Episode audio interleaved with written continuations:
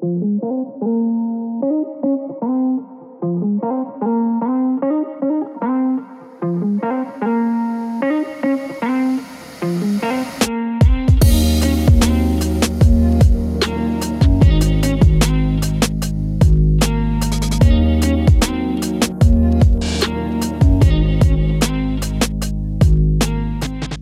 is Faith and Fable, pastoral podcast where we discuss common and often controversial topics from a biblical perspective. I'm Matt Miller. And I'm Matt Henry. You did This that well. Well, my first time. Yeah. Well, we saw what mine was, and nobody will ever hear that. Yeah. Well, this is different. Yeah, it is. We're staring at each other over a table rather than sitting on comfortable chairs with our friends. Yeah. Mark and Lena have been fired. Not really. No. And you will hear from them again. But we are also trying to mobilize our podcast, right? So mm-hmm. that we can be able to do it wherever the fancy strikes us. Yeah.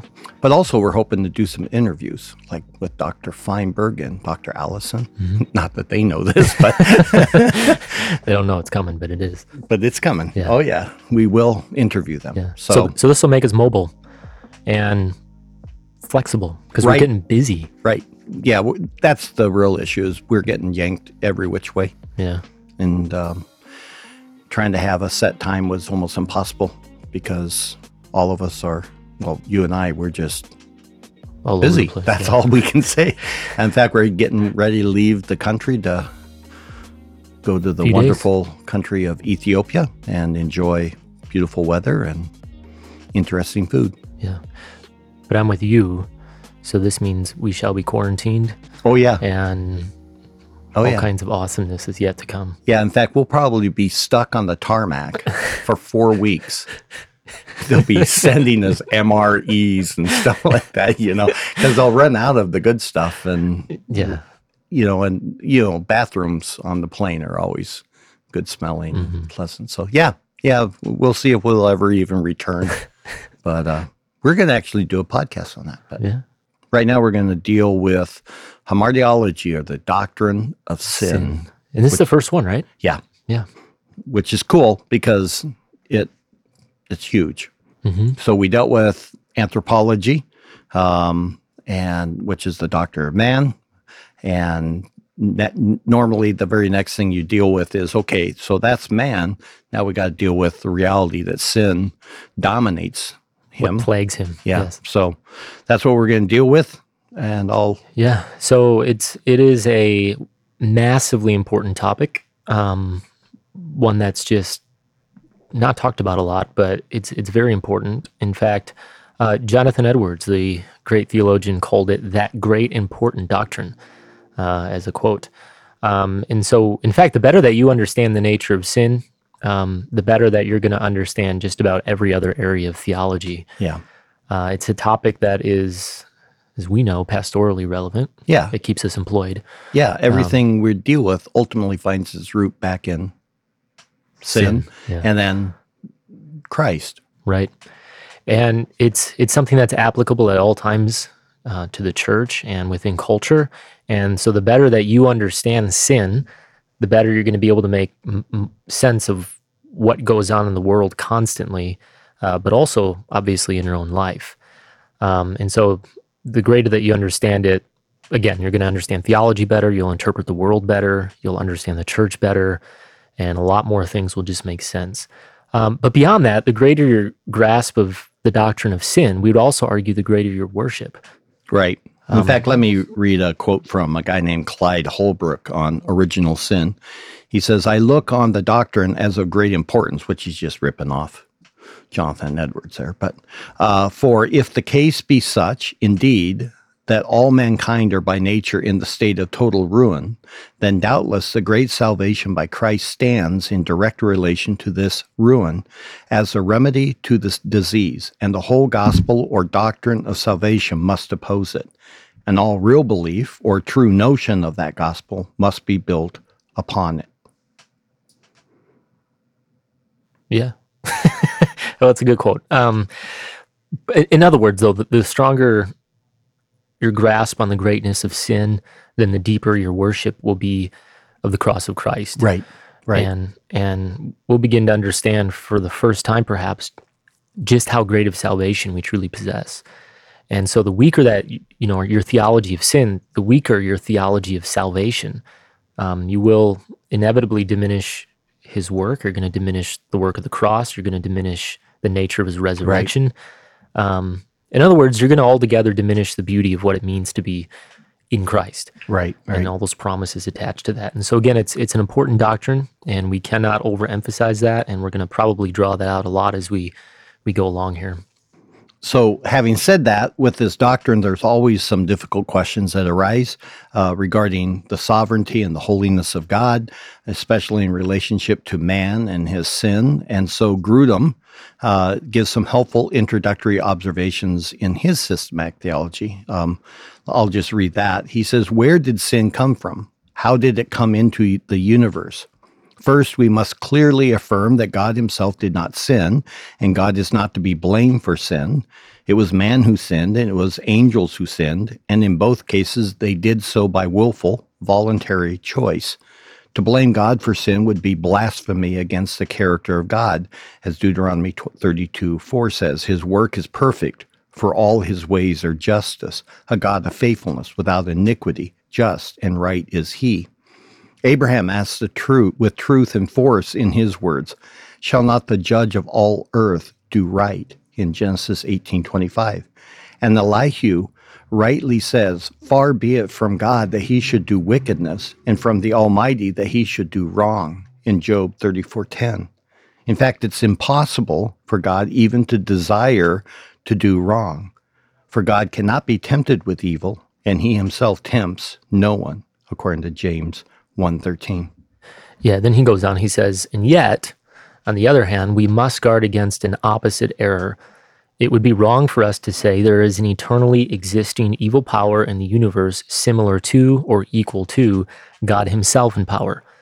To say this would be to affirm what is called an ultimate dualism in the universe, the existence of two equally ultimate powers, one good and the other evil. Also, we must never think that sin surprised God or challenged uh, or overcame his omnipotence or his providential control over the universe. Therefore, even though we must never say that God himself sinned or he is to be blamed for sin, yet we must also affirm that the God who accomplishes all things according to the counsel of his will, Ephesians 1:11, the God who does according to his will in the host of heaven and among the inhabitants of the earth, and none can stay his hand or say to him, What are you doing? Daniel 4:35, that he did ordain that sin would come into the world, even though he does not delight in it, and even though he ordained that it would come about through the voluntary choices of mortal creatures. Now, we've dealt with this already. Um, if you want to look uh, into this more, you can check out episodes we did on the problem of evil and also does God have two wills? So those are the two things you look want to look for, and you're going to get a lot more data on those very issues. Yeah. So what we're going to do is we're going to begin like we always do by defining our terms. And so we'll deal with the Old Testament this time, and next we'll deal with the New Testament. Yeah. So some biblical terminology for sin. And again, this is how the Old Testament talks about sin or refers to it. And these we're just going to work through these various words. And so the first one is um, how you, it's chata. Got to get the guttural. Yeah, yeah. Well, if you want to sound cool, you do. Right, right. That's chata. Um, so I feel like I should be doing karate or something. Anyway. No, that's ki oh, well, or hayya. Haya. Yeah, well, that's a Hebrew verb, actually, right? Yeah, but technically. anyway, um, th- so this word uh, is the primary word for sin in the Old Testament, and it's used approximately 580 times. Uh, you can get reference references to all these terms. Actually, will be in the show notes. We're not going to quote them all. Um, no. yeah, but when the, when the, this word is used in its verbal form, it simply means to sin. Um, in in a specific form, though, it can also mean to sin against. Um, you know, various noun forms build off of this root and are con- commonly translated as sin or sin offering. Um, so when you're reading through your old your Old Testament in the English, whenever you see the word sin or sin offering or sin against, Right. likely it's this term behind Right. that. Um, now there are times that it has a non-moral meaning. For instance, in Judges 20 and verse 16, where it says that the men there would not miss with their slings. Um, and, and that's actually the basic sense of the term. It's, it's the idea of to miss the mark or to fail to reach some kind of goal. You want me to keep going? Yeah. You, well, you're the official Hebrew pronouncer, remember? Oh, okay. Um, if you say so. well, the next word is ta'ah. And you want to talk about that one? Yeah, it's most commonly translated as to err or to go astray. Uh, so in the New Testament, the common word for this is planao. Um, the term involves the sense that going that the going astray is not by mistake or ignorance, so but uh, but on purpose, and this makes the individual more culpable. There are times though that it will have a non-moral meaning, such as with one who is drunk and wanders about yeah. as a result. So that first term, um, you sin, you miss the mark. It's not necessarily something you're consciously doing, right? Um, and so this is, in this sense, we sin all the time because, you know, I'm, I'm like I'm drinking coffee right now. I actually didn't give thanks to God for this consciously. so in some sense, perhaps I've missed the mark. That's the idea of that first term. This term is it's more intentional. Um, it's it's going astray, but on purpose, and therefore, as you said, it makes that individual more culpable. And then the next one even heightens that. Right, and these will just build. Um, then you have avar, and this the typical translation of this one is you'll see it like in Numbers 14, 41 or Jeremiah 34, 18, translated as to overstep, or even in some occasions to transgress, to cross a line. Um, when it's used in a non-moral context it means to pass over or through or by you know sometimes it's used when israel's crossing the water or something like that um, Stone, which is an interesting word uh, name, uh, states that there is a reference to the the crossing over um, of the boundary of right and entering the forbidden land of, of wrong, for instance, um, is how he defines the term. Yeah. So now you're not just error doing an error or even choosing to go the wrong way but that you you know there's this actual place that I'm not supposed to be and I'm transgressing into that area that we don't belong. Exactly. And then you have um, sur. Uh, so this one means to turn aside but again, it has a sense of departing off of the correct path or way. So in Deuteronomy 9:12 or Psalm 14:3, you would see that. So at times you'll see this turning away in a physical sense. Uh, again, that passage in Deuteronomy 9:12 it speaks of the people making molten images for themselves. So they they turn away from the true God and they begin to worship uh, the false uh, idols. In and yet that physical turning aside is always the result of first an inward turning of the heart. And that's huge and important for people to understand. It's not merely that you, again, turn the sight outwardly. It goes back to our anthropology of the holistic aspect of man, that this all starts within our heart. And that's why our body ends up where it ought not to be as well. Yeah. So Jeremiah 17, 15 or Ezekiel 6, 9 would be that. Now, this one is where you pick up the idea of apostasy. Mm-hmm. So it's a very, very strong and very negative yeah, term. You, were walking right and then right. willfully turned away. The next term would then be pasha. Um, this the the verbal form is usually translated as to rebel or transgress. Um, the noun form translated as just transgression. Um, you'll see that in 1 Kings 12, 19, Psalm 32, 1. Um, so, for instance, at Psalm 32 1, it says this it says, It's a psalm of David, a maskil. Um, how blessed is he who, whose transgression is forgiven and whose sin is covered. Um, so here you get the sense you get the sense of joy that David has um, over the fact that his transgression or his pasha has is being for, forgiven. Um, it's not merely the idea that he's that he's overstepped a line, but that he's actually over overtly or openly rebelled, and yet at the same time, he's still forgiven. Um, so this is a, a, much more high-handed or overt kind of sin. Um, avar, the, the word that we just saw, it's that idea of overstepping. Um, but this is a, a, much more high-handed rebellion. Right. Um, both are sins, both are grave offenses against God. But the intent of the heart with this term, pasha, um, I would say is just it's uglier. It's it's higher handed, so to speak. Well, yeah, and we see that with you could just think about your children, right? There's times where you'll see them. It's like you're not supposed to be in there, but if you watched them, they it wasn't like they were plotting to get in there. They just kind of ended up in the kitchen anyhow, right? and yeah. and you're like, get out of the kitchen. You're not supposed to be in there. And then there'll be those other times where you see them and they're looking over their shoulder and yeah, and they know full well they're not supposed to go there, and they do it anyhow. And yeah. so it's it again, it's that willfulness and right. that high handedness. and that's interesting you point that out because it also speaks to the nature of kind of how sin works itself out. Um, that one where okay they're just going to kind of wander into the kitchen they didn't have any intent you then better understand god's commands when he says be careful as to how you walk watch yeah. yourself because sin is it's this slowly creeping and you're like how did i ever get here? It's, it, i didn't mean to. pastorally that is huge. Um, and and i know you you're seeing that. Um, how often i've i've spoken to men and women and they're they're they're just devastated right? And and it's like how did i get there? And and what they start to do is they look backwards maybe a week ago. And i'm like dude it wasn't a week ago.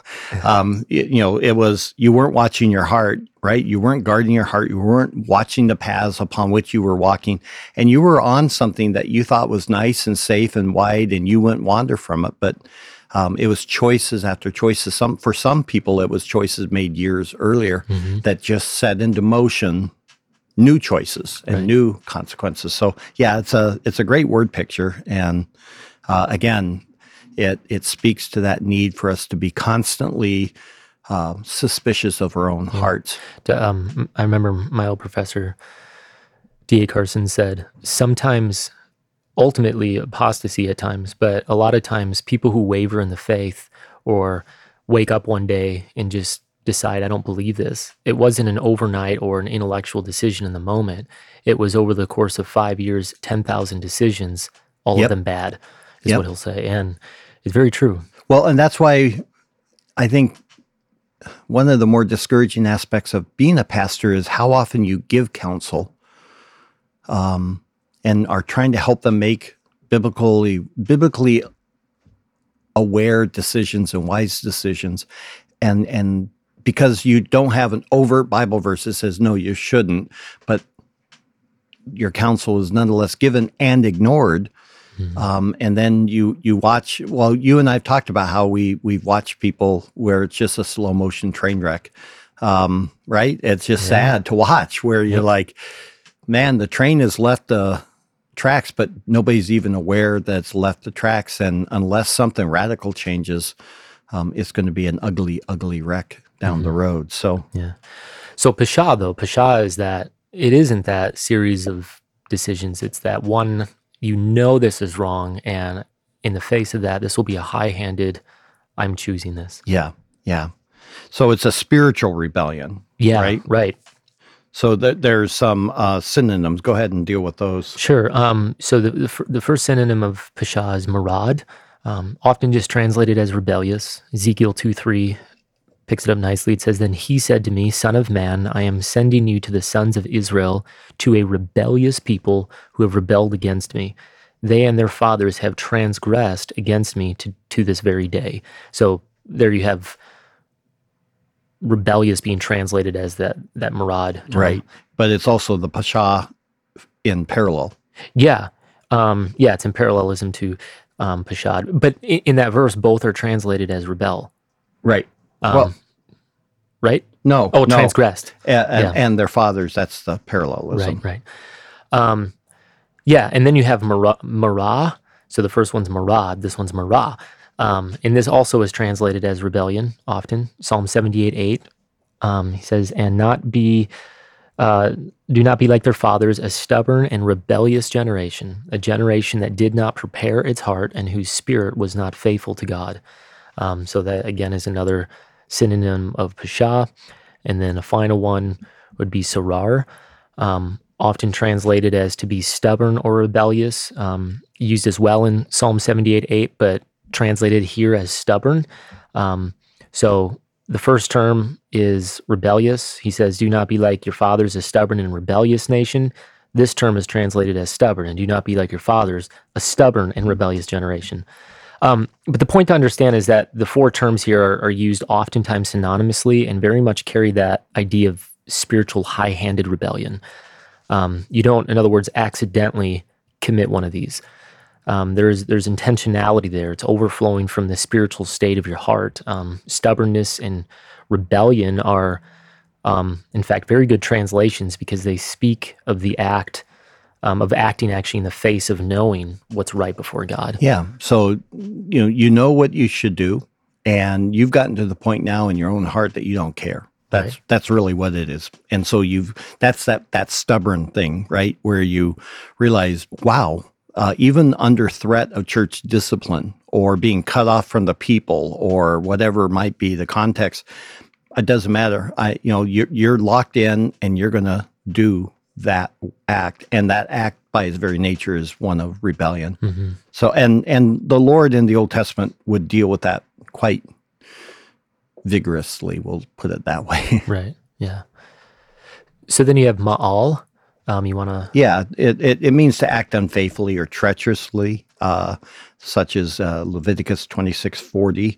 Um, the term speaks of uh, to the act of being spiritually or unfaithful, uh, spiritually adulterous. Um, this is an unfettered, even uglier form of unfaithfulness. it, it isn't so much a one time act or sin, but more sp- so speaks to the characteristic of a lifestyle. There's this great sense of giving oneself over to sin. Um, and that's where that spiritual adultery uh, comes in. It's not just this act, it's it, well, it's a hard attitude that then ultimately comes to fruition where you're you you you're cheating. Yeah, it's not what characterizes you. Yeah, yeah. Um, in fact, the cinnamon, c- cinnamon. Uh, so tired. Yeah, we're both. that's a, I'm. I think we're doing pretty good for as tired as we are. yeah. uh, the synonym to ma'al, um, which is the word you just said, is uh, begad. You'll see this in Psalm 78, 57, Isaiah 24, 16. Uh, often translated as well as to act or to deal treacherously or faithlessly or even deceitfully. Um, and there, there's planning, there's plotting. Um, again, there's this high handed intent here. You don't accidentally fall into this. Um, and again, the term functions to characterize a certain lifestyle. It's not speaking of that one time act or where you perhaps fall into temptation on occasion, um, which is why, in fact, adultery is a very good translation because um, it, it's now speaking to that which characterizes you. This is a lifestyle. This is something you perpetually right. live in and do. Right. And then you have akov. Um, at its most basic meaning, it just simply means to del, del, deal treacherously. Uh, when it's in its adjectival form, uh, it means an insidiousness or a being deceitful. And the key passage, hamartiologically speaking, would be Jeremiah 17:9, uh, that so many people know well. Uh, the heart is more deceitful than all else and is desperately sick. Who can understand it? But it's also interesting because it's a root that's found in the name Jacob. And so his deceitful character can help fill up the sense of that. If so, if you're like, so what's that look like? Well, just look at the life of Jacob in his early years and yeah. you, you get that. Right, right. Um, then you have uh, Hamas. Um, and this, this, it, um, the, the active verb means to treat violently or to treat wrong. Um, the noun is usually translated as violence or wrong. Um, in the show notes, you can see the verbal forms and then also some references for that noun form. But the word carries the idea of, of building up wrong um, until it is nothing less than full on spiritual anarchy.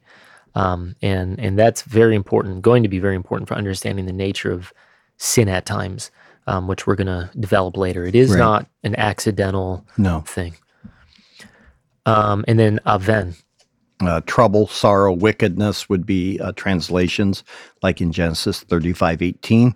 Um, it's often associated with the ideas of deception or fraud, as well as the consequences of idolatry. Uh, so the Proverbs like to use it. Um, in Proverbs 6 12, it says, A worthless person, a wicked man, is the one who walks with a false mouth or uh, in verse 18 of the same chapter, a heart that devises wicked plans, feet that run rapidly to evil. So, um, just just a wicked, deceitful vileness. Yeah. By the way, I like Proverbs six twelve because it says a worthless man, a wicked man. I actually used that when I was talking to a pastor friend a couple weeks ago, and I got corrected because I wasn't seeing the imago Dei enough in the in a person. and because I called him a worthless person. He's like, "Well, it's not worthless. His life still has." And I'm like, "I'm using it in the proverbial sense. There are worthless people." The Bible says it multiple times actually. Yeah. yeah. And and it you're right, there is the imago Dei in the that person, but that doesn't make them therefore somehow yeah, uh, I, I guess the point is that on the day of judgment, if they are not in Christ, that imago Dei is going to descend into the depths of hell right. for all eternity. So yeah. deal with it however you want. He's not going to say that he was a, well, you have my image, so never mm. mind. Anyway, it has nothing to do with this, but yeah. Um, and then you have asham, uh, sham to be guilty, to offend, Numbers five six uh, Second Chronicles 19:10. Um, here from the Theological Wordbook of the Old Testament, it says the primary meaning of the word seems to center on the guilt, but moves from the act which brings guilt to the condition of guilt to the act of punishment. In particular, in any particular passage, it is often difficult to determine which thrust the word has. Um, in other words, is it is it talking about your guilt that you've borne from your sin, or is it going to be talking about the punishment that you're now incurring because of that guilt from your sin? Um, Girdlestone and his synonyms states. Is, yeah, I thought it was Girdlestone, not Dirtle with a D. We have to go back and fix those in the show notes. Oh, I guess. I, I thought so, but I thought, well, maybe I'm wrong. Oh. It's been a, like years. um, what did I say? Griddleston? No, with a D, Dirtle. So oh. it's okay. My bad. Okay. Um, frequently, in, he says it implies a breach of commandment wrought without due consideration, and which, when brought to the notice of the offender, calls for amends or atonement. Um, so that's that asham. Um, and then you have the word group that's connected to the root of avon. Okay, so to bend, twist, destroy, uh, distort is the basic meaning, and when used in moral context, it takes on the idea to pervert or to make crooked. Um, so it's normally translated as iniquity, speaks to the perversity of one's way in uh, ways in Jeremiah fourteen ten, such as in the theological word book. Again, it says this word also helps us see that there is a remarkable ambivalence, which simply means uncertainty or indecisiveness between sin as an act and the penalty of sin, showing that the thought of the Old Testament, uh, sin and its penalty, are not radically separate notions. Uh, they're really tightly connected. Um, now, there's many more terms in the Old Testament that relate to the subject of hamartiology. Uh, often they are in the form of figures of speech, though. Um, the end result of all of this becomes a very extensive and very full picture of the reality and presence of sin in man. And so we have in our show notes some key texts that will take all of these terms that we just used and put them all together. So uh, Psalm 32, Psalm 51, etc. So look at the show notes uh, if you want to go deeper into this. Yeah. So that's our initial word study. Yeah. Um, maybe not the most scintillating stuff, but all good theology should begin with at least a decent lexical study. Yep. Um, well, I, I think I hope that they're that our listeners are figuring that out. That there's it's easy and fun to talk about the exciting aspects, but if you don't lay down good foundation, then it just becomes really just opinion. Um, we're you know theology didn't spring from nowhere, right? And so it requires us to do the hard work, and it's bad if our listeners say, "Well, you guys do the hard work; we don't want to hear it," um, because that just dooms them then to never being able to grow themselves in their understanding. So hopefully, they're seeing the value of listening to this and trying to grasp the fullness of what's taking place and hopefully even change the way they read their Bibles. So, yeah. Um, so that's Old Testament. Next time we'll do the same with the New Testament uh, and then try and develop the doctrine a little bit itself. Um, we'll we'll see the essence of sin, um, what it truly is before God. We're going to see how it works itself out in the life of people and in this world. Um, but again, it's such an important doctrine and one that informs so much of a proper biblical worldview. And, and so you're not going to have a full or right biblical perspective if you're not first understanding sin.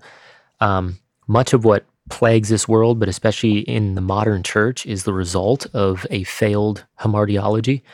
Um, wherever a weak hamartiology exists, we would argue a weak church probably exists. And beyond that, where a weak hamartiology exists, therefore a weak gospel will likely exist. Right. So, again, massively important doctrine, and Lord willing, we'll continue it next time. Uh, but until then, make sure to tune in, join the conversation, let us know what you think about the nature of sin. And don't forget to like, share, comment, rate, and review. Connect with us on Facebook, Instagram, and Twitter, and tell all your friends.